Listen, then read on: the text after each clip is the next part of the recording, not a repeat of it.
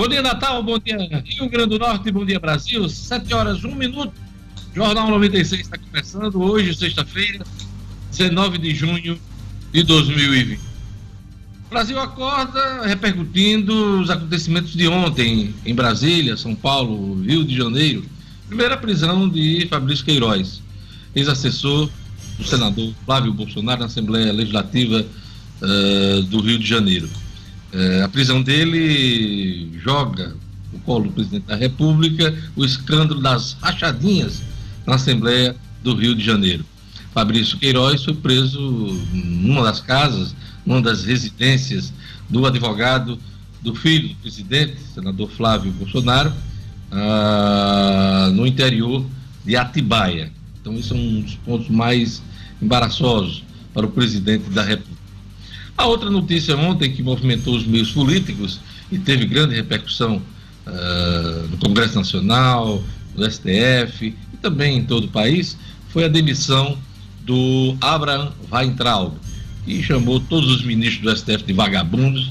Ele, ministro da Educação, deixa o ministério e vai ocupar agora uma cadeira de diretor do Banco Mundial. Pelo menos é essa a indicação uh, do governo brasileiro, com aval do presidente da República, Jair Bolsonaro, e que depende também da anuência, da concordância dos demais países que formam o Banco Mundial. Vamos ver como é que essa, essa indicação, que é polêmica, por conta até de declarações do, eh, do agora ex-ministro em relação à China, vamos ver como é que essa coisa bate no Banco Mundial. Bom dia, Luciano Kleiber. Será que vai entrar ou será aceito no Banco Mundial? Diógenes, a gente espera que não, né? Bom dia, bom dia, Marcos, bom dia, Gerlane, O'Hara, a turma do estúdio e principalmente aos nossos ouvintes. A gente espera que não, porque uh, o Weintraub, ele é, é porque é difícil esse, esse, assumir esse posto de figura mais caricata do governo Bolsonaro, porque é um governo pródigo em produzir essas pessoas. Mas ele está ali no top 3 das figuras mais caricatas do governo Bolsonaro e se ele realmente for para o Banco Mundial, será a boa e velha queda para cima, né? Ele troca, por exemplo, um salário de menos de 31 mil reais de ministro por um salário de 115 mil reais como diretor do Banco Mundial. Cair desse jeito é bom demais, né? Inclusive livre de impostos, né? Livre de impostos, é 115 mil reais ali, purinho, né? Batendo na mão. E ah, morando em Washington, né? E morando cê, em Washington, né? Você falou em figura caricata, até na, na despedida, ele nos surpreende com o presidente. Posso fazer um último pedido? Aí o presidente contrariado, com a cara fechada, olha para ele, um abracinho, um abracinho. Uma das cenas mais ridículas que eu já vi na política brasileira. Olha que eu já vi, eu já vi muita coisa em Brasília, aqui no Rio Grande do Norte também. Mas é isso aí. Então vai entrar o fora do governo. Marcos Alexandre, bom dia. Essa demissão de Weintraub melhora a relação do governo Bolsonaro com o judiciário?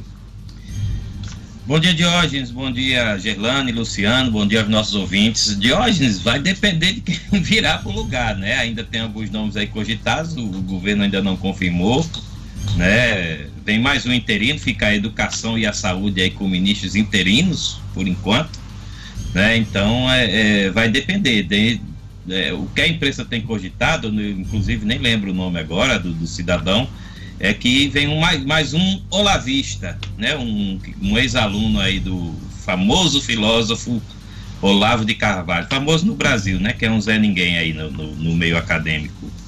É, então, é, vai depender de, de, quem venha. Ontem, é, o Rodrigo Maia não escondia, você falou na relação com o Congresso, Rodrigo Maia, presidente da Câmara, não Falei escondia o com o Judiciário.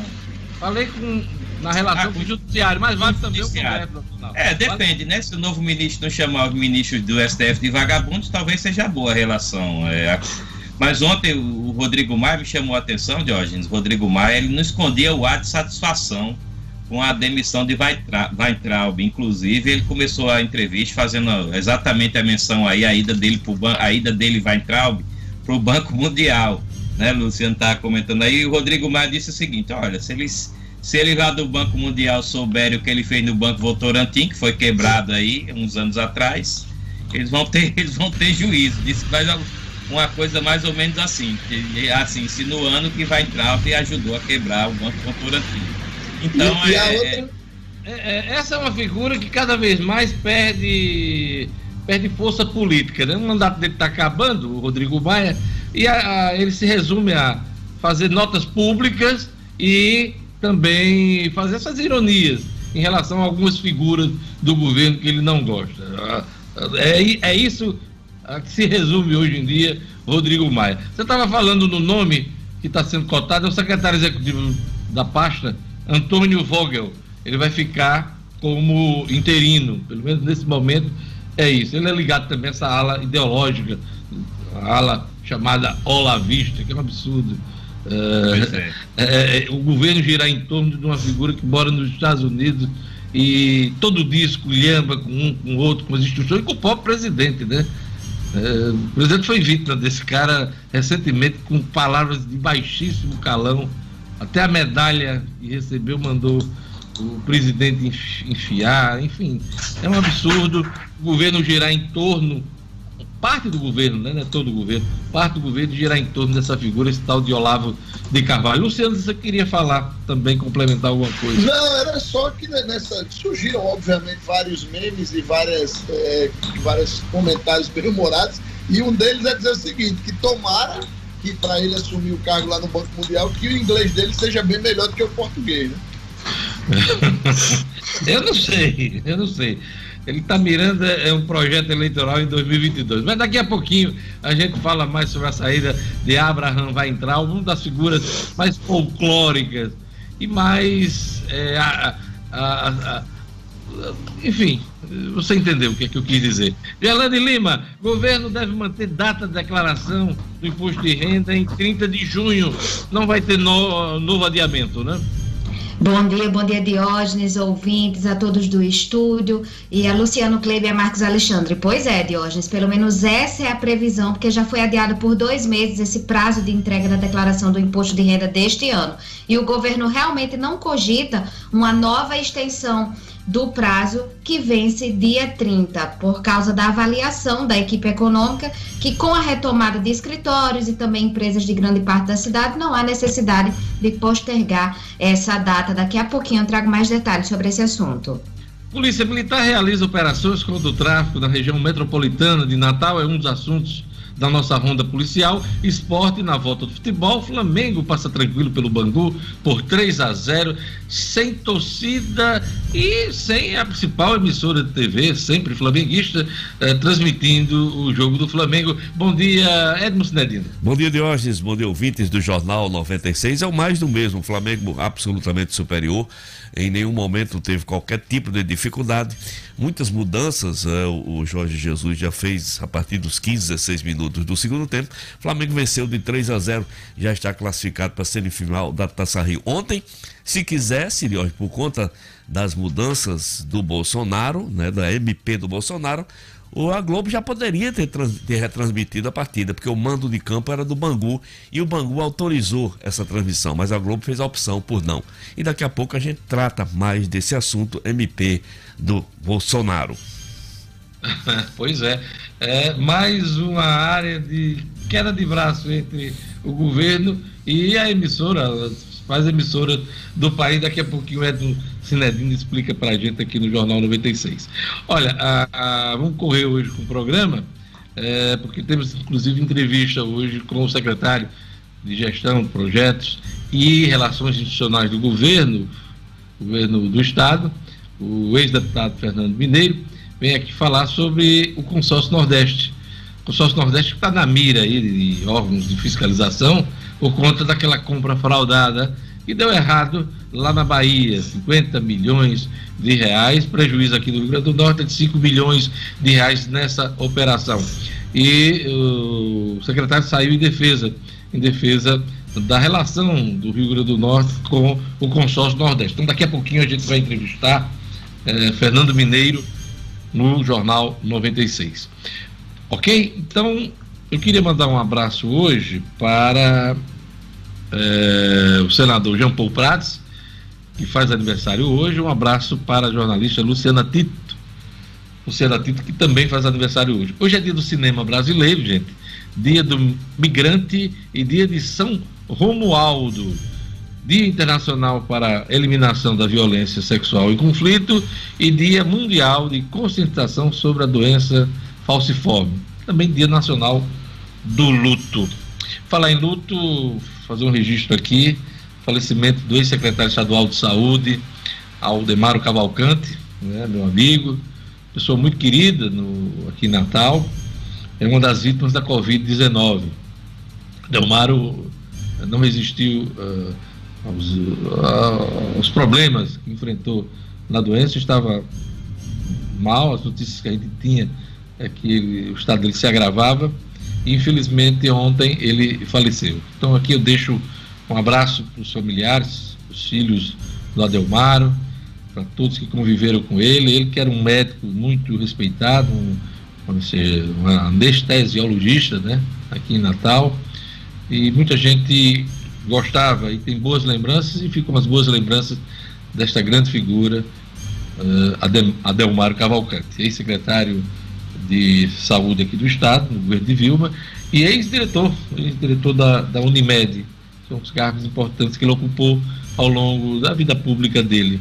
Mas ficou marcado, claro, pelo profissional que foi na área médica. Então, aquele abraço para todos os familiares e amigos de Adelmaro Cavalcante. É isso aí. Vamos a mais destaques da edição de hoje com Gerlane Lima. Presidente Bolsonaro vê prisão espetaculosa e diz que Fabrício Queiroz não estava foragido. Flávio Bolsonaro tentou nove vezes interromper na justiça investigações sobre Queiroz. Senado aprova projeto que suspende pagamento de empréstimos consignados. Deputados convocam o secretário de Saúde do Rio Grande do Norte para explicar compra de respiradores. Polícia Militar realiza operações contra o tráfico na região metropolitana de Natal. Esporte. Na volta do futebol, o Flamengo passa tranquilo pelo Bangu por 3 a 0 e governo federal altera regras de direitos de transmissão do futebol. Jornal 96. 7 horas e 14 minutos. Vamos aqui para a leitura dos jornais nesta sexta-feira, dia 19 de junho. O Agora RN traz aqui na manchete principal: 100 dias depois do primeiro caso, a RN tem quase 16 mil infectados pelo novo coronavírus. A Assembleia convoca a secretária de Saúde para explicar compra de respiradores.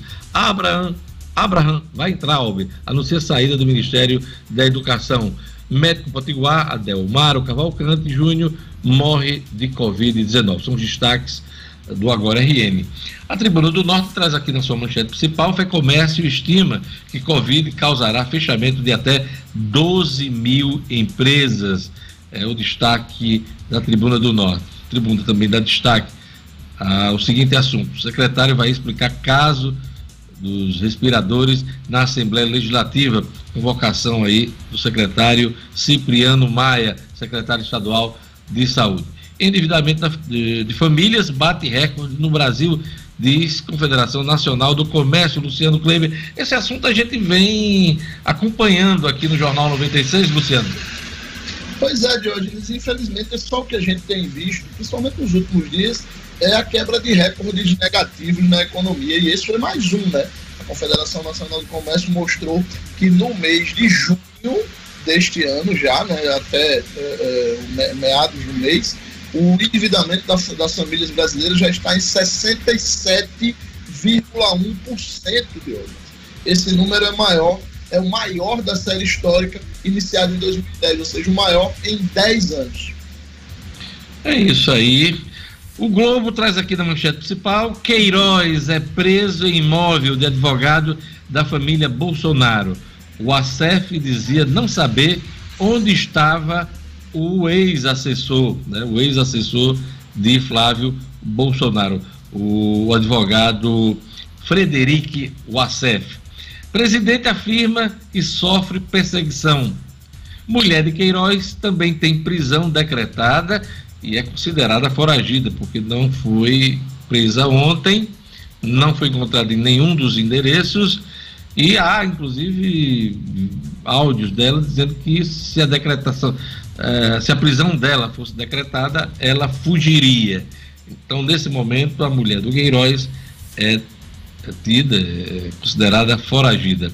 Também é destaque aqui na, no Globo, é, Polícia Federal quis cancelar a operação contra bolsonaristas. A Polícia Federal pediu ao ministro Alexandre Moraes, do STF, que suspendesse a operação de terça-feira passada contra alvos bolsonaristas. A informação é de Bela Megali e Aguirre Talento, aqui no Globo. A delegada Denise Ribeiro alegou que a ação traria risco desnecessário à estabilidade das instituições. Marcos Alexandre, o, o pedido aqui da delegada é descabido, né? Não cabe a ela analisar o, a, os efeitos políticos, institucionais, uma decisão que ela tem que cumprir como dever de ofício, uma decisão do Supremo Tribunal Federal. Exatamente, Jorge. Ordem judicial é, já diz a máxima, né? É para ser cumprida, não se discute, se cumpre. Né? Então, é, causa muita estranheza, causou muita estranheza essa posição aí da delegada sobre a determinação do ministro Alexandre de Moraes. Né? Ela tem que cumprir a diligência que está determinada na ordem judicial. Né? Se ela tem alguma dificuldade operacional, vamos dizer assim, e ela colocasse assim dentro internamente com a Polícia Federal mas a operação tinha que ser realizada como foi. Essa, esse questionamento dela não foi adiante, mas realmente causa espécie. Pois é, esse pedido dela uh, ao Supremo e à Procuradoria atrasou a operação em cerca de um mês. E agora ela sofre um pedido de suspeição da, pró da própria Procuradoria Geral da República, né? E essa decisão vai ser tomada pelo ministro Alexandre de Moraes. Eh, se ele levar em conta o que ele vem decidindo nos últimos tempos, eu acho pouco provável que a Denise Ribeiro, essa delegada, continue à frente deste inquérito, né? o inquérito uh, das, das fake news. Esse é o da, das fake news ou dos atos antidemocráticos? Esse é dos atos antidemocráticos, Diógenes. Essa operação que ocorreu essa semana. Inclusive, Diógenes, é assim, a gente não pode dizer, não tem ainda elementos para dizer que tem relação uma coisa com outra. Mas a gente precisa lembrar aqui ao ouvinte né, o, o contexto que a Polícia Federal passou recentemente, né, com a tentativa de nomeação do Alexandre Ramagem, o STF interveio, e, e, aí acabou indo outra pessoa, né? O Alexandre Ramagem, que era o preferido do presidente Jair Bolsonaro, e aí gerou toda essa discussão sobre a independência da Polícia Federal. Né? Então surge agora a revelação desse questionamento da, da delegada. Então é preciso. E, e, e aí, aí a gente lembra também que o ministro Alexandre de Moraes manteve quatro agentes, né, quatro delegados, melhor dizendo, que já, já vinham investigando aí a parte das fake news, né, para que não fosse mexido nesses, nesses delegados, que eles já vinham participando da investigação. Então, a tendência, eu também acredito, concordo com você, que a tendência é o ministro Alexandre de Moraes também afastar, atender esse pedido da PGR e afastar essa delegada. Folha de São Paulo dá destaque aqui, claro, todos os jornais estão dando destaque a isso, a, a prisão de Queiroz. Queiroz é preso em casa de advogado dos Bolsonaros. Presidente vê cerco saída de Weintraub, também na Folha. Weintraub cai, deixa legado insultos e ineficiência. E aqui, o assunto de Edno daqui a pouquinho, nova regra de direitos de TV pode favorecer Fla contra Globo. Jair Bolsonaro assinou medida provisória que, em tese, dá aos clubes mais poder de barganha em negociações de direitos de transmissão. A medida favorecia o Flamengo, cuja diretoria se aproximou do presidente e que ainda não assinou com a Globo para seus jogos no campeonato estadual. São os destaques, eh, são os destaques aqui da Folha de São Paulo. Daqui a pouquinho eu queria um comentário do Luciano sobre as pazes que foram feitas, seladas entre o ministro Rogério Marinho, secretário de Desenvolvimento Regional, e o ministro Paulo Guedes, eh, da Economia. Eles andaram se encontrando depois de um certo tempo e parece que fumaram o cachimbo da da Paz, recuaram em algumas declarações e projetos. Daqui a pouquinho o Luciano traz para a gente aqui esse bastidor que está nos jornais essa semana aqui, ok? Então, Vamos agora à previsão do tempo, um oferecimento da Clima Tempo na voz marcante e suave de Gerlane Lima. Previsão do tempo.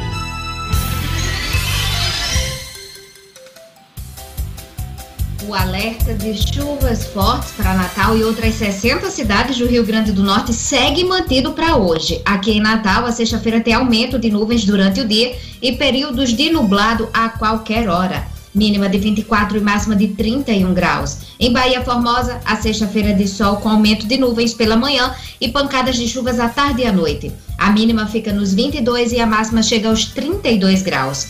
Em Galinhos, a previsão é de sol entre nuvens com chuvas à tarde e à noite. A mínima na madrugada foi de 24 e a máxima fica nos 31 graus. E em Nova Cruz, a sexta-feira de sol, com possibilidade de chuvas agora pela manhã mínima de 24 e máxima de 34 graus.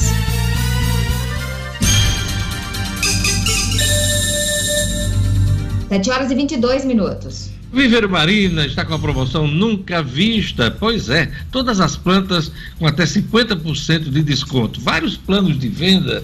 Você pode pagar em até 10 vezes no cartão de crédito. Viveiro Marina vende barato porque produz grama esmeralda a partir de R$ reais o metro quadrado.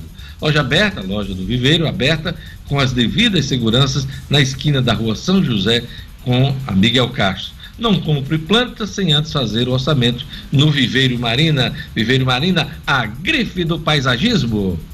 Olha, vamos aqui chamar a Ronda Policial. Polícia Militar realiza operações contra o tráfico da, na região metropolitana de Natal. Os detalhes com Jackson Damasceno. Polícia com Jackson Damasceno, o da massa. Oferecimento Ótica Ideal. Compre seus óculos escuros ou de grau das melhores marcas em até 10 vezes no cartão. Temos convênios com empresas e associações. Facilitamos seu exame oftalmológico. Ótica Ideal. Nosso ideal é fazer você feliz. Edifício Barão do Rio Branco 5. Telefone 3201 6797. Sigam também nossas redes sociais. Olá, bom dia aos meus colegas da 96 FM. Bom dia ao nosso público querido. Olha, a primeira operação aconteceu por volta das 11 horas. Foi ali na Guarita, na região do Alecrim. Os policiais do primeiro batalhão faziam patrulhamento próximo à estação ferroviária quando encontraram cinco figurinhas reunidas que correram ao ver os policiais. Entraram na área do terreno, na área da base naval, é, quando começou a busca Todos fugiram, menos um adolescente de 16 anos. Com ele foram encontradas 60 porções de maconha, 40 porções de cocaína, pedras de crack pra caramba, sacos plásticos, arma de fogo, munição e o resto da turma acabou desaparecendo, estão sendo procurados. Na parte da tarde, foi em São Gonçalo do Amarante, na rua Eliana Barros, a polícia militar estourou uma boca de fumo, onde foram encontrados 5 quilos de maconha, 5 quilos de crack, 9 balanças de precisão, pistola caseira, mais um monte de coisa. Dessa vez ninguém foi preso, mas todo o material foi para a delegacia. E na parte da noite, uma operação do BOP na comunidade Beira Rio. Ainda não temos muitas informações, mas houve uma intensa troca de tiros e um dos suspeitos foi alvejado pelos policiais militares, levado para o socorro médico, mas não resistiu aos ferimentos à bala e acabou morrendo saldo aí dessas operações da Polícia Militar que esteve atuante nesta quinta-feira. A Polícia Civil prende mais dois procuradores na Operação Resistência. Já no âmbito da Polícia Civil, o destaque foi a prisão de dois suspeitos em um novo desdobramento da Operação Resistência, realizada pela Delegacia de Narcóticos e a, de, a Delegacia de Homicídios de Mossoró cumpriram dois mandados de prisão preventiva é, contra a, os senhores Lucas Vitor Queiroz da Silva, o Chocolate, de 18 anos, e André Gondim Leite dos Santos, conhecido como Pajé, de 27 anos. Ah, essa operação Resistência foi deflagrada inicialmente no dia 14 de maio, ainda vem tendo desdobramentos, uma operação que visa principalmente combater organizações criminosas especializadas em tráfico de drogas, roubos e homicídios. Essas duas figuras presas na tarde de ontem são destaque nessa formação, né, nessa organização criminal. A polícia pede que quem tiver mais informações do bando pode passar pelo Disque Denúncia 181 ou pelo 197. São as informações policiais dessa sexta-feira. Desejo um ótimo final de semana a todo mundo. Segunda-feira estamos de volta, se Deus quiser. Jornal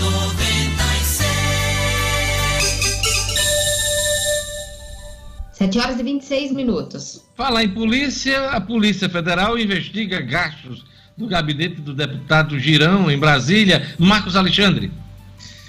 É, Diógenes, a, a Polícia Federal está, está investigando né, os gastos né, de gabinete de alguns deputados, né, com, com um, um publicitário né, que presta serviços à, à Aliança pelo Brasil, que é o novo partido que o grupo do presidente Jair Bolsonaro está querendo criar, e suspeita-se que ele também vem, ele, esse publicitário, vem atuando para dar um, digamos assim, facilitar a comunicação desse, desse pessoal que participa dos atos antidemocráticos. Pois bem, esse, dentre esses deputados né, que estão sendo investigados está o deputado General Girão, aqui do Rio Grande do Norte. Né? Inclusive, o deputado General Girão, é, desde dezembro até maio, entre dezembro do ano passado e maio deste ano, foi o que repassou mais verba de gabinete, mais, né, mais verba lá do mandato dele, para custear, segundo, segundo ele explicou, ele, deputado Girão, gastos com comunicação, né, fosse mais de 51 mil reais repassados aí ao longo desses meses, de dezembro do ano passado até maio deste ano, para esse publicitário. E a, a suspeita é de que esses, esses gastos não sejam só para divulgar as ações do, do mandato né, do deputado e desses, desses outros parlamentares também, seja exatamente para financiar a rede desse pessoal que vai para as ruas pedir o fechamento do Congresso né, e o fechamento do Judiciário. Então, essa é a suspeita que está sendo analisada dentro ainda daquele processo que quebrou os sigilos bancários do deputado General Girão e de mais 10 parlamentares, sendo 10 deputados federais e um senador. Olha, o governo deve manter data de entrega da declaração do imposto de renda em 30 de junho. As informações com Gerlane Lima. Vamos lá, Gerlane. Exatamente, Diógenes. Depois de adiar por dois meses o prazo de entrega da declaração do imposto de renda deste ano, o governo realmente não cogita a nova extensão desse prazo que vence no próximo dia 30. De acordo com a equipe econômica, com a retomada dos escritórios e também as empresas em grande parte das cidades não tem necessidade de se prorrogar esse prazo. Mas muita gente ainda não enviou a declaração. Até amanhã de ontem, a Receita Federal havia recebido aproximadamente 20 milhões de declarações e a expectativa é que 32 milhões sejam entregues de hoje. Na quarta-feira, o governo adiou mais um pagamento de tributo por empresas. Uma portaria passou para novembro a quitação das contribuições sociais com vencimento no mês de junho, mas o entendimento é que não será necessária mudança aí para as pessoas físicas. Então, no início de abril, ainda sobre os primeiros efeitos da pandemia do coronavírus aqui no país, a Receita Federal anunciou que o governo adiaria a entrega de 30 de abril para 30 de junho. E aí as entidades como a Confederação Nacional da Indústria e os próprios auditores fiscais haviam pedido a prorrogação do prazo. A essa época, a Receita avaliava que os contribuintes estavam encontrando dificuldades de acesso aos documentos necessários para a declaração quadro que agora para a Receita se reverteu com a abertura gradual da economia. Então, por enquanto, o prazo está mantido para o fim deste mês, próximo dia 30. Olha, a crise segue produzindo recordes negativos na economia. Desta vez, é o número das famílias endividadas, Luciano Kleiber. Pois é, Dianes, a gente já comentou no início do jornal, esse número foi divulgado ontem pela Confederação Nacional do Comércio e diz respeito ao iníciozinho já, esses primeiros dias de junho, né? Ela, a CNC sempre faz um levantamento entre os dias 10, 10 de maio a 10 de junho, e aí é, apurou aí um endividamento, pasme, de 67,1%, ou seja, de cada 10 famílias brasileiras, praticamente 7 estão endividadas. Este é o maior percentual desde o início da série histórica, que é levantada pela CNC, que começou lá em 2010, ou seja, é o maior em 10 anos. Na comparação com os números do ano passado, no ano passado, em maio, a gente tinha 66,5% de endividamento e em junho, 64%. É mais um recorde negativo da crise da Covid-19, É isso aí. Olha, o Senado aprova projeto que suspende pagamento de empréstimos consignados. Quem explica para a gente é o Raro Oliveira.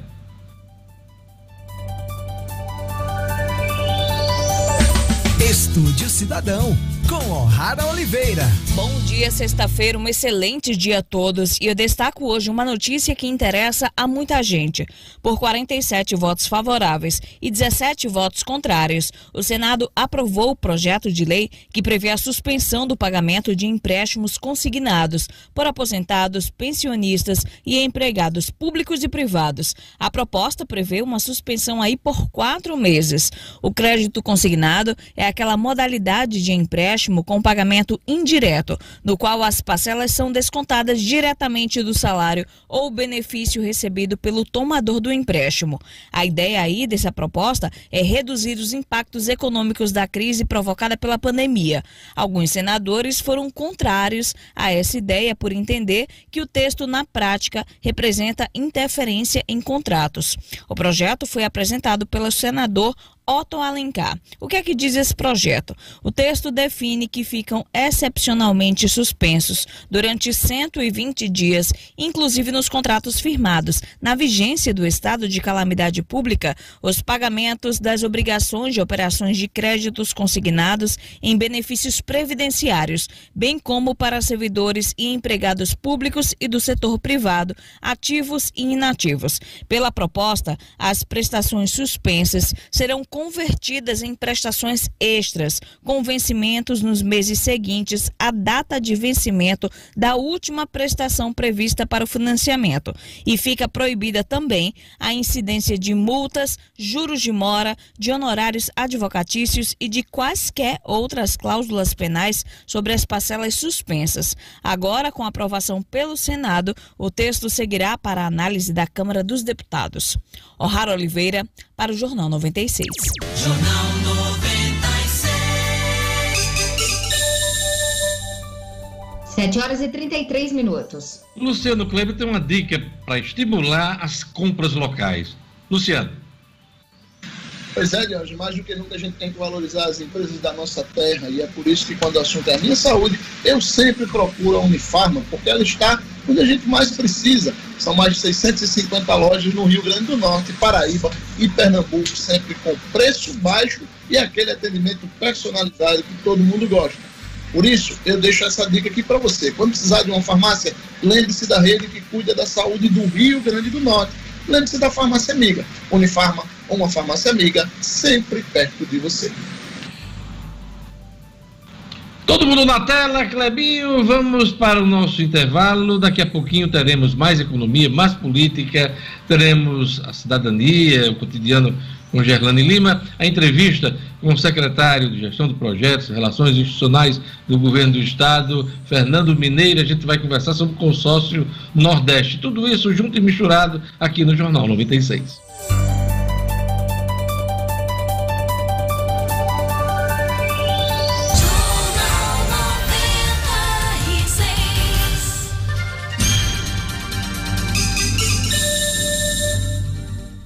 Volta. Um ótimo final de semana todo, 7 horas e 35 minutos. Olha, os cartões do transporte público têm validade prorrogada né, por mais um mês. Gerlane. É, Diógenes, a Prefeitura prorrogou por mais um mês a validade dos cartões utilizados no transporte público. Essa medida ela foi publicada ontem no Diário Oficial do município e, de acordo com a portaria, os cartões de gratuidade do transporte e os cartões estudantis tiveram a validade prorrogada até 20 de julho deste ano. Não é necessário, vale lembrar, o usuário se deslocar a nenhum ponto de atendimento para efetivar essa prorrogação que é feita pelo sistema de bilhetagem eletrônica. Só ressaltar que no caso dos cartões estudantis, os usuários devem, o usuário, na verdade, deve estar com o cadastro regular no portal do estudante para utilizar o benefício. E também foram prorrogados pelo órgão a validade da carteira de operador de transporte por ônibus, opcional, táxi, escolar e motofrete também até o dia 20 de julho. Os alvarás e tráfego dos veículos que compõem essa frota de serviço também foram prorrogados até o dia 20 de julho. E quem tiver qualquer dúvida, ou liga na STTU no telefone 156 ou faz a pergunta pelo Twitter oficial arroba 156 Natal. Então, os cartões foram prorrogados até o dia 20 de julho e não precisa ir se deslocar até um ponto de atendimento. Luciano Paulo Guedes fez as pazes com Rogério Marinho. Pois é, Diogenes. Na realidade, Rogério Marinho fez as pazes com Paulo Guedes, né? Rogério passou algo em torno de 45 dias tentando essa conversa com Paulo Guedes. Eles conseguiram conversar no último dia 10, né? Na semana passada. E fumaram um cachimbo da paz. O principal ponto do acordo é aquela velha, aquele velho projeto de investimentos públicos em obras que o, o, o Rogério Marinho chama de é, projeto, é, agora me fugiu o nome. É, Pro Brasil. Pro Brasil, exatamente. Pro Brasil. Muito obrigado, Marcos Alexandre. E esse projeto, ele, o Rogério Marinho estimava em 33 bilhões de reais ainda este ano, tá, de hoje. E aí Paulo Guedes disse a ele, amigo, vamos deixar isso em 16 bilhões ou seja, menos da metade. E aí, claro, o Rogério Marinho anuiu e agora eles, eles vão trabalhar juntos para conseguir mapear esses investimentos. E o principal deles deverá ser no Minha Casa Minha Vida, que deve mudar de nome também, né, Diogo? Assim como o Bolsa Família, o Minha Casa Minha Vida tem muito na avaliação do governo Bolsonaro a cara do PT e deverá virar projeto Casa Verde e Amarela. Eu, eu pensei que ia ser My Home My Life. My Whole My Life. Prévia aponta queda de quase 10% do PIB do país, Luciano Kleber, e mostra que o Rio Grande do Norte está é, com os, um dos 10 maiores tombos do país. Um dos 10 é, maiores tombos do país no ano, né? Pois é, essa prévia é do Banco Central, né? Diz respeito ao mês de abril, primeiro mês cheio de pandemia, queda de 9,7% no PIB, né? Não quero mais lembrar aqui, as projeções mais pessimistas apontam para uma redução este ano de 6,5% no nosso PIB, e esse mesmo levantamento também fez um estudo mostrando quais devem ser os estados onde o PIB, né, a economia deve se retrair mais. O estado onde ele deve cair mais este ano é no Amazonas, com queda de 9,75%.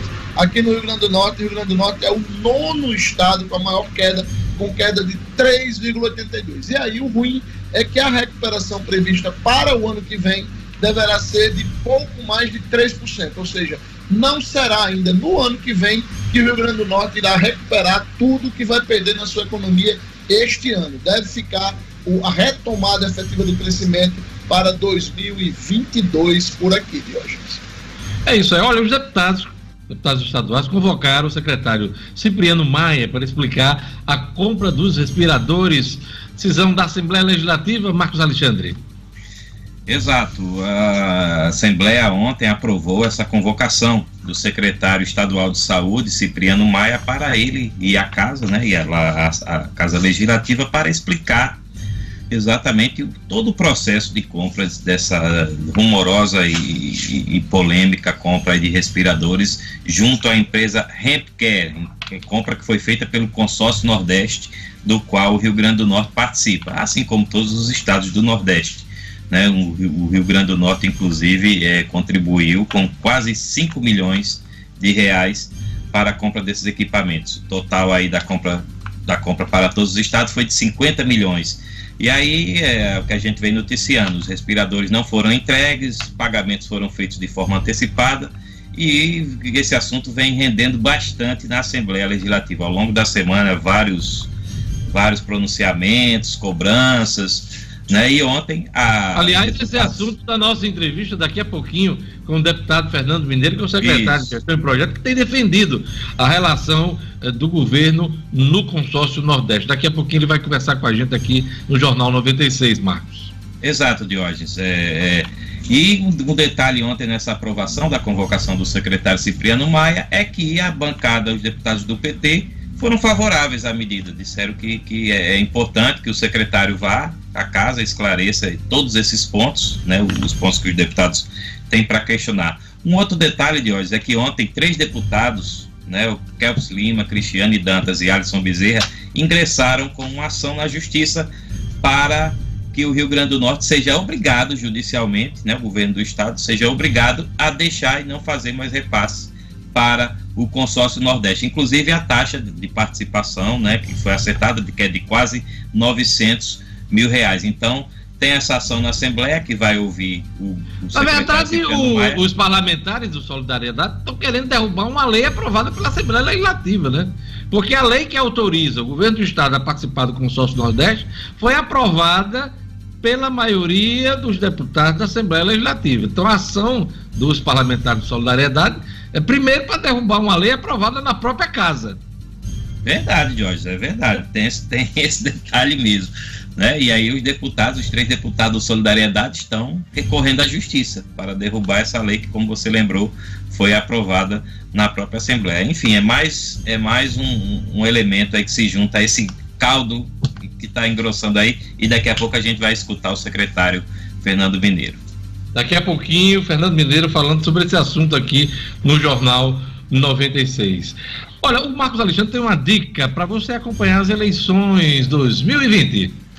Pois é, Jorge, nesse período tão conturbado, inclusive, para definir aí as eleições desse ano, é importante, né? Quem acompanha aí o, o tema, é importante ficar por dentro das regras eleitorais.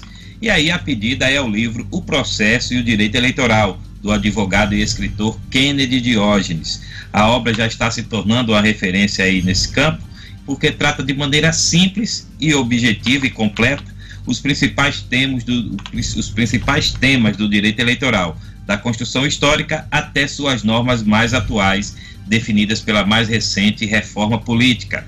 O livro O Processo e o Direito Eleitoral já nasce assim como importante fonte de consulta para quem deseja participar das campanhas eleitorais, até mesmo como candidato. O livro O Processo e o Direito Eleitoral, de Kennedy Diógenes, está à venda pela internet no site www.oeleitor.com.br www.oeleitor.com.br Gerlane Lima, os números da Covid no Rio Grande do Norte, Brasil e no mundo, Gerlane. Sem áudio, sem áudio, Gerlane. Sem áudio. Diógenes. Pronto. Vamos lá. Os vamos números das os números da CESAP atualizados ontem, Diógenes, constam que o Rio Grande do Norte registra 15.889 casos confirmados de Covid-19 e 655 mortes pela doença. Esses números constam na atualização da plataforma Coronavírus RN.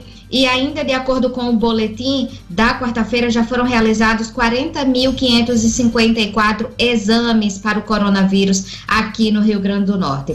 No Brasil, foram 1.204 novas mortes registradas em razão do novo coronavírus em 24 horas, de acordo com o levantamento feito pelo consórcio de veículos de imprensa junto às secretarias de saúde. Com isso, são 47.869 óbitos pela Covid-19 até ontem e 983.359 casos confirmados. E aí vale lembrar que pelo terceiro dia consecutivo o país teve mais de 1.200 mortes registradas no período de um dia. É apenas a segunda vez que isso acontece desde o início da pandemia.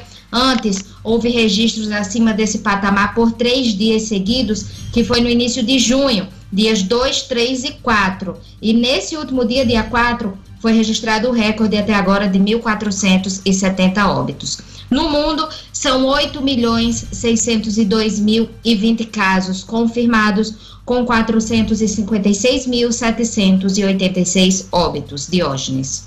É isso aí. Vamos para o futebol chamar Edmo Sinedino. Bolsonaro altera regras e direitos de transmissão do futebol. Abriu mais uma frente de briga com a Rede Globo. Os detalhes, Edmo Sinedino? Esportes com Edmo Sinedino. Pois é, Diógenes claramente, né, para afrontar a Rede Globo, em lucro rucheado com Rodolfo Landim, né, que é o presidente do Flamengo. Esse rapaz nesses dias vai, vai fazer parte da, do novo partido aí da Aliança. Esse Rodolfo Landim tá me, tá me parecendo muito uh, os antigos dirigentes de futebol usando o Flamengo como escada. Mas essa medida provisória já está em vigor. Ela autoriza, ela dá direito que os mandantes, ontem seria o caso do Bangu, possam comercializar com quem quiser a transmissão dos seus jogos. Então essa medida, essa medida provisória é, vem bater de frente com o Globo que tem, com a Rede Globo que tem o direito de transmissão de quase os outros jogos. A Rede Globo Televisão é, emitiu uma nota e que a gente já sabia, né, que os contratos em vigor, por exemplo, transmissão de Série B do Brasileiro, Campeonato Brasileiro da Série A, Copa do Brasil, não entram é, nessa medida provisória, porque esse contrato já existe, já é assinada. Essa nova lei, essa nova regra de ótimo, nova lei não, essa nova regra. Já é válida, mas terá que passar pelo Congresso em até 120 dias. Ontem, como eu falei aqui no começo do programa, o Bangu, que era o mandante, poderia ter comercializado e autorizou que a Globo transmitisse a partida. Mas a Globo preferiu não passar o jogo e o Flamengo venceu de 3 a 0 sem que a gente assistisse a partida, sem que os flamenguistas assistissem essa partida de hoje. Vamos ver os próximos capítulos, porque a Globo, em nota, disse que, caso se sinta prejudicada, vai à justiça pelos seus direitos. Vamos ver o que é que acontece daqui para frente, ok? Olha, na, na, volta do futebol, o Flamengo passou tranquilo pelo Bangu. 3x0, Edson Cinedinho. 3x0, Jorge. O Flamengo fez um gol no primeiro tempo, dois no segundo. É, o Jorge Jesus fez várias modificações. Teve gol do estreante, Pedro Rocha, que cria do Grêmio, passou pelo Cruzeiro e agora do Flamengo. Primeiro gol foi do Arrascaeta, segundo gol do Bruno Henrique e o terceiro do Pedro Rocha. O Flamengo venceu de 3 a 0 o Bangu com muita facilidade ontem no Maracanã, absolutamente vazio, mas foi a volta do futebol carioca. É isso aí. Por último, o projeto de lei extingue assistência socioeducacional que beneficia milhares de atletas, Sinedino. Pois é, Diógenes, aproveitando a votação do Profut ontem, né? O Marcelo Aro, esse camarada é, do, é, um deputado progressista de Minas Gerais, ele é irmão do presidente da Federação de Minas e diretor de Relações Institucionais da CBF. E sorrateiramente ele incluiu o artigo 8 aí, que revoga o, o, o artigo 8 que revogou o artigo 57 da Lei Pelé, referente às contribuições. Esse dinheiro dessas contribuições de era que é usado pela FAAP, Federação de Ajuda aos Atletas Profissionais, pela GAP aqui do Rio Grande do Norte, que tantas ações faz em prova, em defesa dos ex-atletas, por exemplo, com cursos eh, profissionalizantes, cestas básicas, ajudas temporais, enfim. Essa contribuição, eh, essa, a, a, a extinção dessa contribuição atinge milhares e milhares de ex-atletas em todo o Brasil uma ação muito condenada do Marcelo Aro, Aro e a FAAP e todas as AGAPs do Brasil. Espero que o Senado eh, seja seja coerente e não, e não, como é, vamos dizer assim, não segure, não mantenha esse absurdo que foi cometido pelo deputado Marcelo Aro de Minas Gerais. Diógenes. Obrigado, Edmo Sinedino. Daqui a pouquinho Edmo volta para participar aqui do da nota 0, nota 10 da semana, dica do final ah, de semana. Daqui a pouquinho. Quem já está com a gente aqui é o deputado Fernando Mineiro aliás, ex-deputado Fernando Mineiro, agora secretário de Gestão de Projetos e Relações Institucionais do Governo do Estado. A gente vai conversar sobre o consórcio Nordeste. Bom dia, secretário. Bom dia, Jorge. Bom dia, Luciano. Bom dia, Marcos. Bom dia, Gerlane. Bom dia a todos os seus ouvintes, as suas ouvintes. Estou às ordens aqui. Tudo bem com vocês? Tudo tranquilo, secretário. Secretário, uh, o consórcio Nordeste consórcio que o Rio Grande do Norte integra, depois de uma lei aprovada na Assembleia Legislativa, está sofrendo uma série de questionamentos por conta de uma compra fraudada, que foi até denunciada pelo próprio consórcio, mas virou caso de polícia, cobrança inquéritos, recomendações de assembleias, Ministério Público e de tribunais de contas do Estado. O senhor tem defendido a presença do Rio Grande do Norte no consórcio Nordeste. Explica para a gente a importância dessa participação. Primeiro, porque a gente precisa separar uma coisa da outra, né? O consórcio Nordeste é um instrumento fundamental de gestão de política pública, o consórcio como um todo, não é? Nenhum governante, é, nenhum ente federado, aqui ou em qualquer país, consegue enfrentar sozinho os problemas né, que são comuns. Por exemplo, necessário ter consórcio dos municípios, né, é necessário ter consórcio do Brasil e a, o surgimento do consórcio Nordeste foi muito importante. Uma ideia, inclusive, sonhada, acalentada há muitos anos. Né? As atuais gestões dos atuais governadores e a nossa governadora tiveram o mérito de tirar do papel uma ideia antiga, é que o fora dos governadores do Nordeste já falavam. E foi muito importante, e é muito importante o consórcio. O consórcio tem feito ações fundamentais é, para integrar a região. Depois do surgimento do consórcio Nordeste, animou o ressurgimento, por exemplo, do consórcio do Centro-Oeste, o ressurgimento do consórcio da região amazônica, o ressurgimento do consórcio da região Sudeste. Então, um instrumento fundamental de contribuição. O que é, que é o consórcio? O consórcio é um articulador de políticas públicas e teve muitas ações em todas as áreas. Então, a gente tem que separar essa questão do papel do consórcio, a importância do consórcio, a legalidade do consórcio, que foram, foi criada através de nove leis articuladas é, no mesmo período em todas as Assembleias Legislativas do Nordeste, uma articulação importantíssima. O consórcio está fazendo um ano e, e dois meses, foi fundado no Rio do Maranhão. Separar isso né, dessa questão da compra dos ventiladores. Uma compra que teve um calote da empresa que seguiu todos os trâmites, a compra seguiu todos os trâmites da Lei 13.979, né, que é a lei federal que orientou as compras emergenciais, urgentes na questão para enfrentar a Covid, seguindo todos os trâmites. Quem fez a denúncia né, de que a empresa não cumpriu né, com a obrigação do contrato foi o próprio consórcio, não foi uma denúncia externa, né, foi o próprio consórcio que denunciou. Então, se o consórcio tivesse alguma coisa a esconder, não teria ele próprio feito a denúncia. Quem fez a ação para prender, inclusive, é, é, e devolver o recurso foi a PGE da Bahia, que é a PGE que toca uh, como sede do consórcio que toca. Então, tem que separar uma coisa da outra. Eu acho que a fiscalização, é, a, a Uh, o acompanhamento é fundamental. Agora, não pode se transformar em caso de politicagem e disputa eleitoral na época de pré-eleição. Luciano Kleiber. Bom dia, deputado. Bom dia, secretário. Desculpe. Bom dia. Muito obrigado por sua presença aqui. Secretário, uh, o senhor se referiu aí à validade do consórcio Nordeste. Eu concordo que a ideia do consórcio é muito boa desde seu nascedor, mas o senhor também, no finalzinho ali agora da sua fala, o senhor se referiu à fiscalização e ao acompanhamento diante do que foi dito até agora pelo governo, pelo menos às vezes em que a imprensa procurou, muitas vezes ela foi direcionada para conversar com a Bahia, para saber do governo da Bahia os detalhes dessa compra e tal. E Aliás, só para só reforçar o que o Luciano está dizendo, Uh, o portal do Minuto, desde a semana passada, tem tentado as informações, inclusive para saber o histórico de ações, de compras, né? Já realizadas, inclusive apontando a economia do estado do Rio Grande do Norte essa, essas informações não foram é, prestadas até o exato momento. Luciano, pois é, então, a pergunta é a seguinte, é, nesse sentido aí, secretário, lhe parece que para que continue, para que não seja uma vítima, vamos dizer assim, inclusive talvez até uma das mais notáveis vítimas da crise da Covid, o consórcio Nordeste, para que ele permaneça, precisa, há que haver um acompanhamento mais próximo de cada governo ou em particular daqui do governo do Rio Grande do Norte, secretário?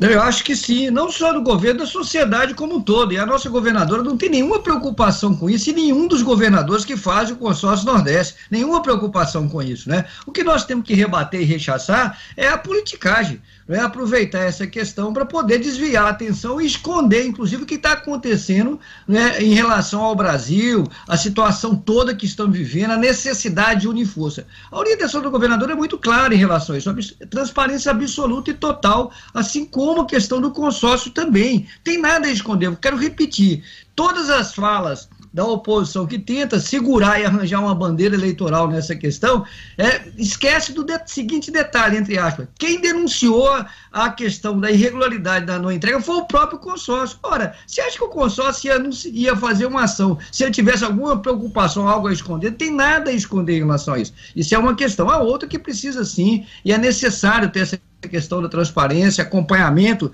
dessas questões. É, eu, inclusive, tenho participado de reuniões sobre o consórcio Nordeste, sobre o conselho, acompanho essas questões mais gerais aí. A, a, a, orientação de buscar as informações na Bahia logo no início disso, porque as compras foram centralizadas na Bahia, porque é a sede do consórcio, né? No geral, ah, os detalhes. Mas quando a imprensa vai e procura as informações Lógico. na Bahia, mandam procurar no governo Lógico. estadual. Fica nesse Lógico. jogo de empurra e a informação, como você está dizendo, que é a ordem é. é abrir as informações não abre, ninguém, fica aquela coisa escondida, né? Não, sei, não, então, por isso nós estamos dando essa entrevista, por isso, por exemplo, né, os nossos secretários irão, o secretário de saúde irá na, na Assembleia Legislativa, aprovado por unanimidade, inclusive ontem, sem nenhum problema na segunda-feira, por isso a nossa PGE está encaminhando os documentos, deve ter encaminhado ontem, ou deve encaminhar hoje, para os organismos de controle, não tem nenhum problema em relação a isso, nenhum problema, zero de preocupação em relação a isso. Nós precisamos preservar o consórcio, é uma construção, me lembro, inclusive,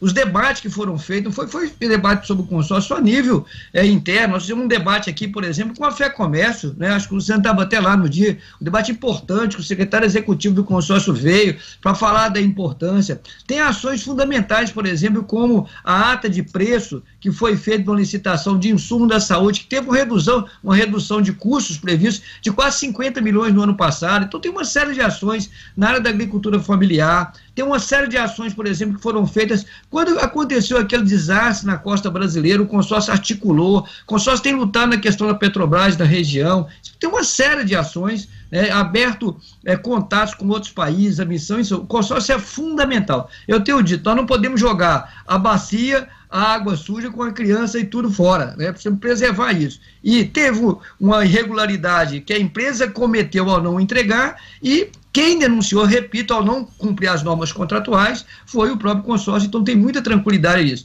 E nós vamos e, enfrentar é, o, a, a, o, uso politiqueiro dessas questões, é óbvio, né? As pessoas querem saber quais são as ações, e o governador, a governadora, o governador Rui, todos os governadores estão muito envolvidos com essa questão e com essa transparência.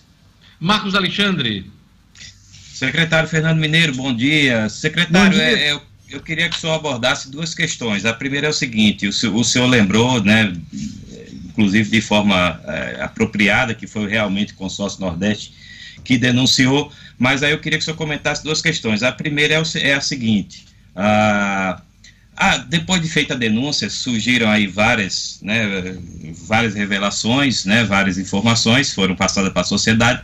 Uma é de que a empresa realmente não tinha capacidade, está claro que a empresa não tinha capacidade de prestar o serviço para o qual foi contratada. Uma empresa que não tinha um ano de atividade e, e assim, não tinha emitido apenas uma nota fiscal, né, pra, e para atender aí a nove estados do Nordeste para uma compra desse tamanho, a empresa claramente não tinha condições. Então, eu queria que senhor abordasse primeiro é, se não se não houve uma falha aí de filtragem do consórcio na hora de escolha dessa empresa. E a segunda, e o segundo ponto que eu queria que o senhor abordasse é o seguinte, é, que é o maior questionamento, ao meu ver, que se faz ao governo do Rio Grande do Norte. Por que foi o, o repasse de 5 milhões foi feito de forma antecipada? Primeiro, vou pela última. Todas as vendas de todos os insumos relacionados a respiradores só foram encontrados no mercado no mês de abril de pagamento antecipado. Todas no Brasil e no mundo, todas. Tá? Eu estou dizendo isso como propriedade de quem coordena o programa Governo Cidadão não é? e fez gestões, inclusive, a, a, chegaram a nós demandas para comprar respirador, mas como tem norma do Banco Mundial que proibia é, a questão da, do pagamento antecipado, nós não fizemos via recurso do empréstimo do Banco Mundial. Mas todas, não teve uma empresa no Brasil e no mundo que no período de abril e até meados tivesse feito é, negociação sem pagamento antecipado de respirador. Virou uma guerra mundial. Aliás, virou Mas uma é um risco assumido, né, secretário? É, exatamente. O Virou, né? Não, só, não foi só o Nordeste. Você pega, por exemplo, vários exemplos. Eu estava vendo é, esses dias, já teve oito ou nove outros governadores de outros estados. Tem mais de 60 municípios do Brasil que entrou nisso. Você sabe, por exemplo, até máscaras, máscaras, máscaras que a gente encontrava na, na farmácia de um real. Né? Quando aconteceu, é, sumiu da farmácia, as máscaras sumiram da farmácia e o preço foram cinco, seis vezes mais. Álcool em gel. Então, tudo, todas as compras, pode pesquisar todas as compras para enfrentar o Covid no mês de abril foram com o princípio de pagamento antecipado. E também não tem nenhum erro nisso, viu? Só para entender, não tem nenhuma ilegalidade pagar antecipado. Ah, mas então, afora essas compras emergenciais da Covid, o senhor garante que o padrão não é esse? De, Lógico que não é. De pagar antecipado as ações e compras, no caso, por exemplo, de remédios, medicamentos, que Lógico. a Unicat fez via, via o consórcio. Esse não é o padrão, antecipar não. valores é, para Bem lembrado. A compra da, do, do, respirador foi baseada na Lei 13.979, eh, que é uma lei agora, de março de 2020, do governo março, abril, para enfrentar a Covid. Por exemplo, as compras dos insumos que aconteceram, a ata de preço que aconteceu no ano passado na questão da saúde, deu uma, uma economia fantástica, que foi comprada em escala, que foi inclusive a conversa que tivemos na Federação do Comércio sobre essa questão. Então, assim, tem todo um arranjo, assim, não tem nada, nada, nada. O que foi?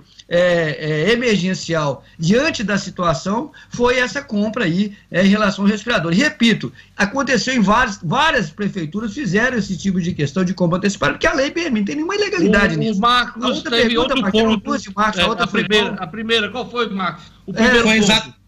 Se não houve uma falha no processo de escolha tá. dessa, Ah, dessa é sobre a empresa. questão da empresa. E aconteceu sim, Márcio, em vários, é, pelo que eu acompanhei na imprensa em relação a isso, vários denúncias de empresas que surgiram ah, vendendo né, os equipamentos e depois não tinha como ter. Não foi só no consórcio, no Brasil aconteceu isso. Então foi um fenômeno, aliás, mundial, mundial. É, teve inclusive pirataria. Você sabe que havia uma carga de, de os primeiras compras. Mas, secretário, eu só queria destacar esse ponto, que, assim, que a empresa claramente não Lógico, tinha condições lógico. de, de entregar esses equipamentos. Lógico, então, lógico. assim, na hora que foi escolher essa empresa, não houve uma análise de, de- da capacidade dessa empresa? E complementando, a- é, complementando o questionamento de Marcos, é se qualquer compra do consórcio, o governo do estado antecipadamente tem as informações é, da empresa que vai ser, é, que ganha a licitação ou que, ou, ou- ou que vai é, ganhar essa, essa negociação, essa operação. Há, há essa prestação de informações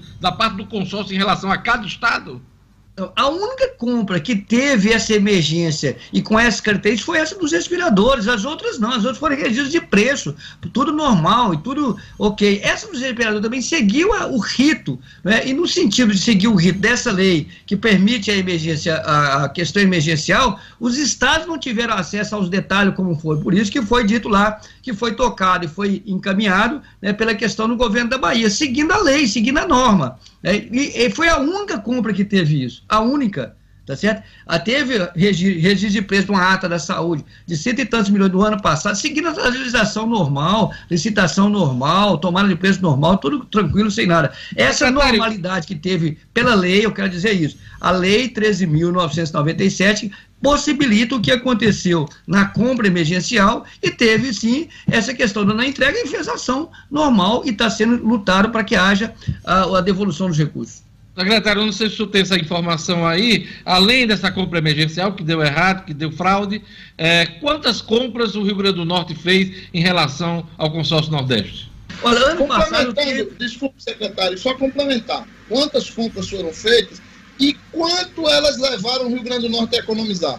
Tá, eu não tenho o, número detalhado sobre isso, que foram compras feitas com medicamentos da saúde. Ano passado, até foi notícia nacional, pela, pela coisa, importância, pela o inusitado, pela economia em escala que teve. Ano passado teve uma ata de preços, não é? Feita pela questão que o funcionamento é esse, que o consórcio não compra diretamente, viu? Só para o comprador não faz a compra.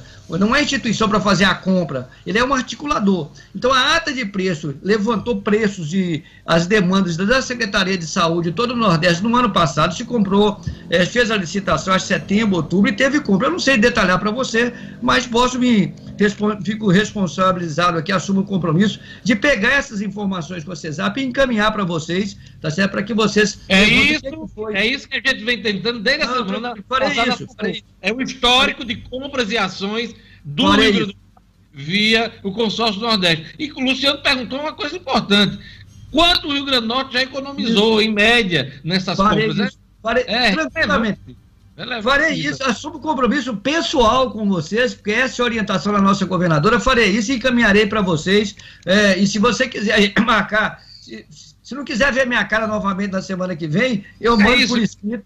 Mas aí vocês podem mandar, se quiser, pode marcar uma entrevista e eu falar para você vocês. é bonitado, mas você fala direito, fala bem. Você, você já Desabonitado? Isso? Ô, ô, secretário, é o seguinte, é, uma, uma coisa importante, diante de tantos questionamentos, tem abertura de inquérito do Ministério Público Federal, tribunais de contas do Estado quase todos abriram procedimentos. Você tem aí movimentação de parlamentares nas assembleias, inclusive aqui no Rio Grande do Norte, questionando o consórcio Nordeste. Até que ponto, aí um, uma última pergunta, até que ponto esse episódio dos respiradores pulmonares quebra, coloca em xeque a credibilidade do consórcio Nordeste?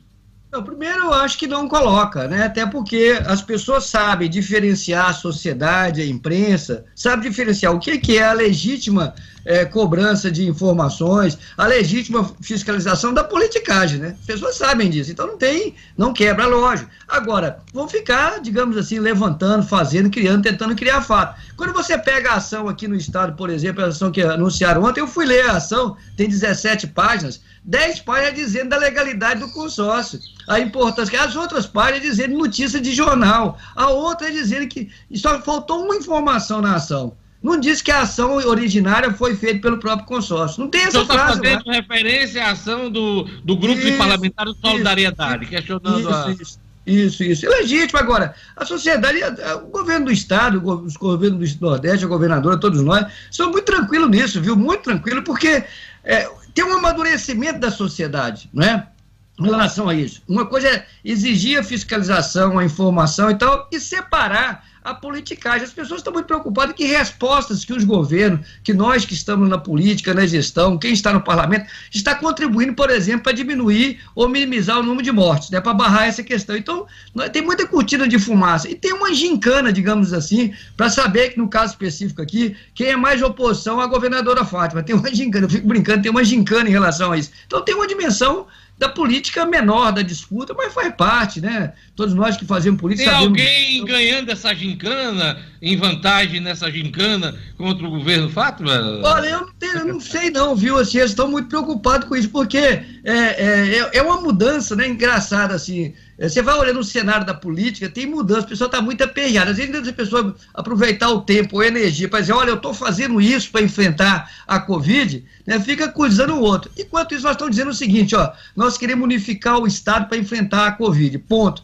O nosso inimigo absoluto é o coronavírus. Se alguém tem outro inimigo, vai ficar falando sozinho em relação a essa questão. Quero registrar respeitamos todos os órgãos de fiscalização, a Assembleia, os deputados, as deputadas, no sentido de ter as informações e fiscalizar. Agora, vamos fazer o combate político, político em frente à ação politiqueira em relação a isso. Tranquilo dessa maneira, tranquilo demais isso.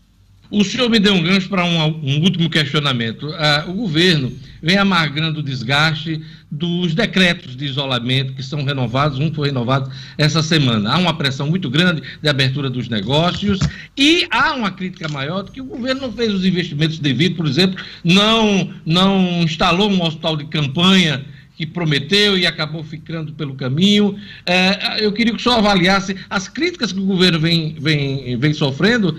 É, ao passar a impressão de que não tem feito investimento e tem cobrado dos municípios uh, investimentos e o cumprimento do decreto de isolamento. Em, em, linhas gerais, eu queria que o senhor respondesse isso.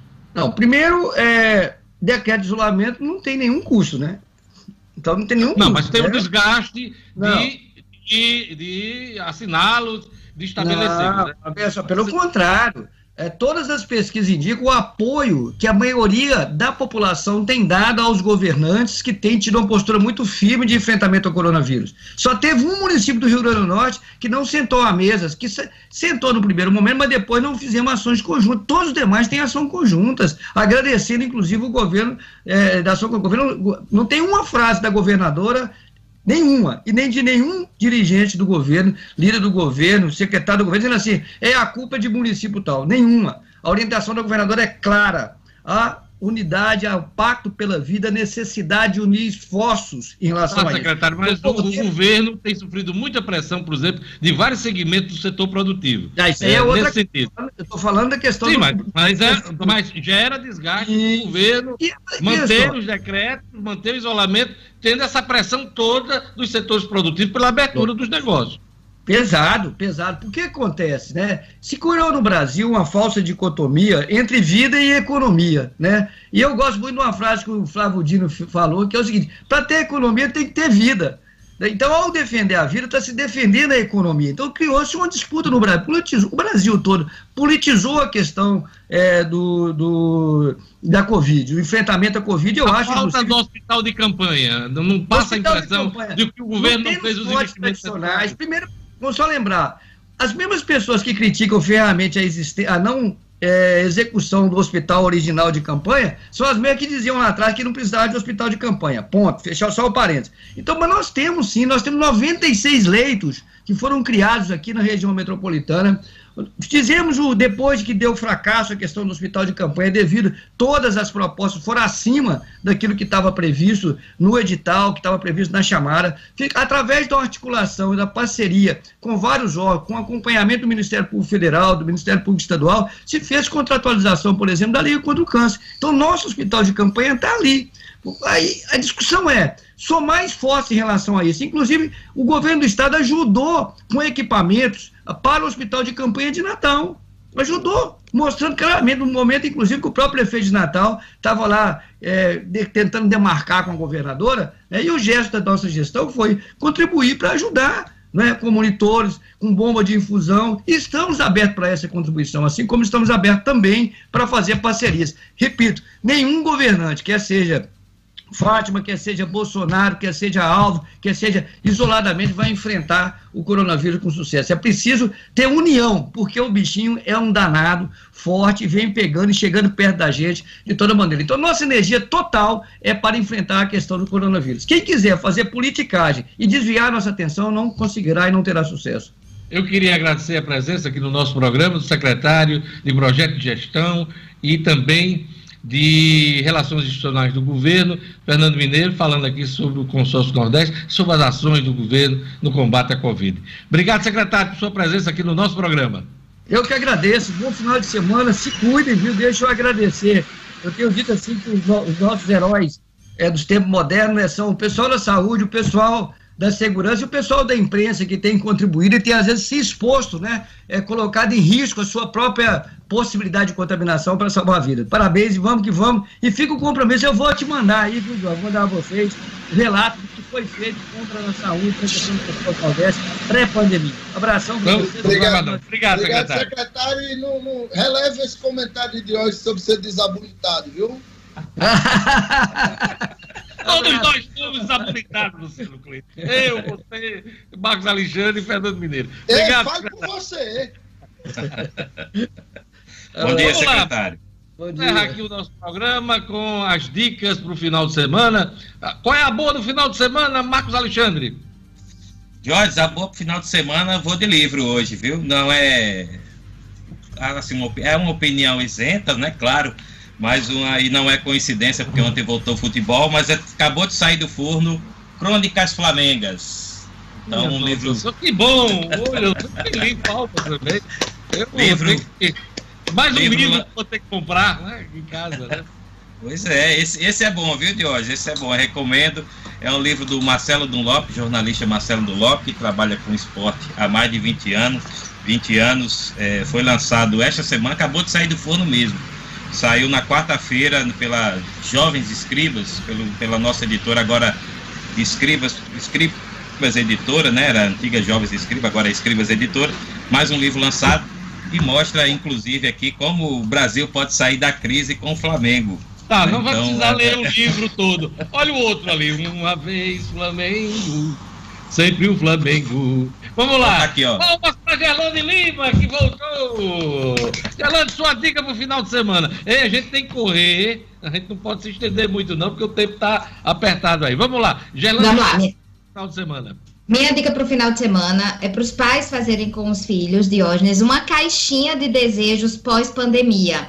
E aí, cada filho, os pais também, aí vão depositar um bilhetinho com o desejo e o pedido para ser realizado depois que passar essa pandemia, esse isolamento. Pode ser uma brincadeira, uma viagem, enfim. Fica à vontade, fica a dica aí. Sei que já passou muito tempo, mas pode colocar aí os desejos acumulados. É a caixinha de sonhos pós-pandemia, caixinha dos desejos também, como queiram chamar. Essa foi a dica do roteiro de criança, é o perfil no Instagram, que é alimentado pela jornalista Ana Camila Alencar. e ela deu essa ideia que eu trago para vocês aqui. É só seguir arroba roteiro de criança, que lá tem muitas dicas de lives também de gastronomia infantil, muito bacana. Bacana a dica de Gerlane Lima. Vamos agora para Edmo Sinedino. Edmo, sua, sua dica para o final de semana. Minha dica no final de semana de hoje vai o livro que eu estou lendo, Os Últimos Soldados da Guerra Fria, a história dos agentes secretos infiltrados por Cuba em organizações de extrema-direita dos Estados Unidos. Fernando Moraes, essa leitura muito legal que eu comecei, estou na metade. Maravilhoso o livro. Eu indico. Quem gostar. Pois é, eu já li o livro Hã? e tive o prazer de estar no lançamento do livro em São Paulo tem o meu livro com a dedicatória do Fernando Moraes, Legal. um dos grandes biógrafos, Isso. biógrafos do país. Do né? país. E essa história é bem interessante, é bem aventura. Dá até um filme, não Dá sei um porque fi- ainda tem um filme Hum. sobre essa história, viu, Cidadino? é. Mas muito bacana a sua, sua dica. Palmas para Cidadino. Olha, minha dica é bem rápida aqui, mas é muito interessante. Dia desses no Instagram, encontrei ela tocando violão e ela tem se apresentado com alguns outros músicos, gravado, claro, na casa dela, os músicos em outros locais. Rosa Maria Passos, uma grande cantora ah, do país, ela que é baiana, morou em Brasília, inclusive, fez muito sucesso, uma voz maravilhosa. Quem não conhece, vá atrás e tente escutar as interpretações dela de música da, da MPB, da Bossa Nova, ela faz releituras. E no Instagram, vai lá, tenta segui-la, ela, ela tem essas. Todo dia parece que ela grava uma música. O bom dia dela é, é ela fazer uma interpretação de uma música. E é muito bacana você acompanhar o trabalho de Rosa Maria Passos nas redes sociais. Então fica essa dica aí dessa grande, dessa grande cantora, intérprete da música popular brasileira, principalmente dos clássicos da Bolsa Nova. Rosa Maria Passos. Rosa Passos. Luciano Kleiber, sua dica. Minha dica vai para um seriado que está na Netflix de hoje, chamado Os 100. É uma história de uma, uma estação espacial onde o oxigênio está acabando, as pessoas que foram enviadas daqui da Terra para lá. E o, no- e o nome 100 é porque eles ficam sem oxigênio, é? Não, é não. É porque eles mandam 100 jovens abaixo de 18 anos voltar para a Terra para ver se a Terra tem condição de Eu ser sei. reabitada. E Eu aí, pensei que ia faltar oxigênio aí. 100, ó. Os 100 Não, é sem, é sem com sede hoje. E aí, É porque, é muito rapaz, bacana. esse negócio de vai entrar, né? Aí gente- É, é, é, muito vai, vai entrar o Biano, você. Ah. Muito bacana a série, e os 100. É isso aí. Então, essas aí foram as dicas da semana. A gente está correndo aqui para dar tempo, né? E agora vamos para a nota 10 e a nota 0. Excepcionalmente, vamos dar as duas notas para a gente ganhar tempo, né? Então vamos lá. Marcos Alexandre, nota 0 primeiro e depois a nota 10. Senhora, minha, Jorge, minha nota zero vai ser vai entrar o Biana, como você disse, né? Esse ex-ministro da, da Educação. Abracinho! É, um último pedido, um último pedido. Marcos Alexandre, você me dá um abracinho. Disseram que foi uma encoxada, mas assim, eu não vou entrar nesse mérito, não. Ele pediu um abracinho. Eu estou falando. Pois é, mas disse que. Bolsonaro. Tá, tá tudo bem. Mas aí, é, é, para esse animador de claque, que ontem, graças a Deus, deixou o governo, né? Ele não foi ministro, foi mais animador de claque, não fez o papel dele, né? Levou o tempo todo em achincalhar as instituições, em ofender as pessoas, ofender a língua portuguesa. Tchau, vai tarde, já vai tarde. Beleza. Não se alongue muito no seu voto, não, porque a gente já sabe quem é a figura. Vamos lá, nota 10. Nota 10 de hoje vai para. Eu já, já dei essa nota, mas vou repetir aqui para as instituições do Brasil, né? E eu destaco essa semana o STF, né? Que mostrou aí vigor, o, foi muito atacado aí ultimamente e mostrou vigor, mostrou que está funcionando, está funcionando bem. Nota 10 para o STF. Eu queria chamar agora o voto de Gerlane Lima. Vamos lá, minha nota, a primeira nota zero, né, Diógenes? A minha Sim, nota sim. zero vai para o agravamento da violência aqui no Rio Grande do Norte. O estado registrou um aumento de 37, quase 38% no número de assassinatos em abril deste ano em relação ao mesmo período do ano passado.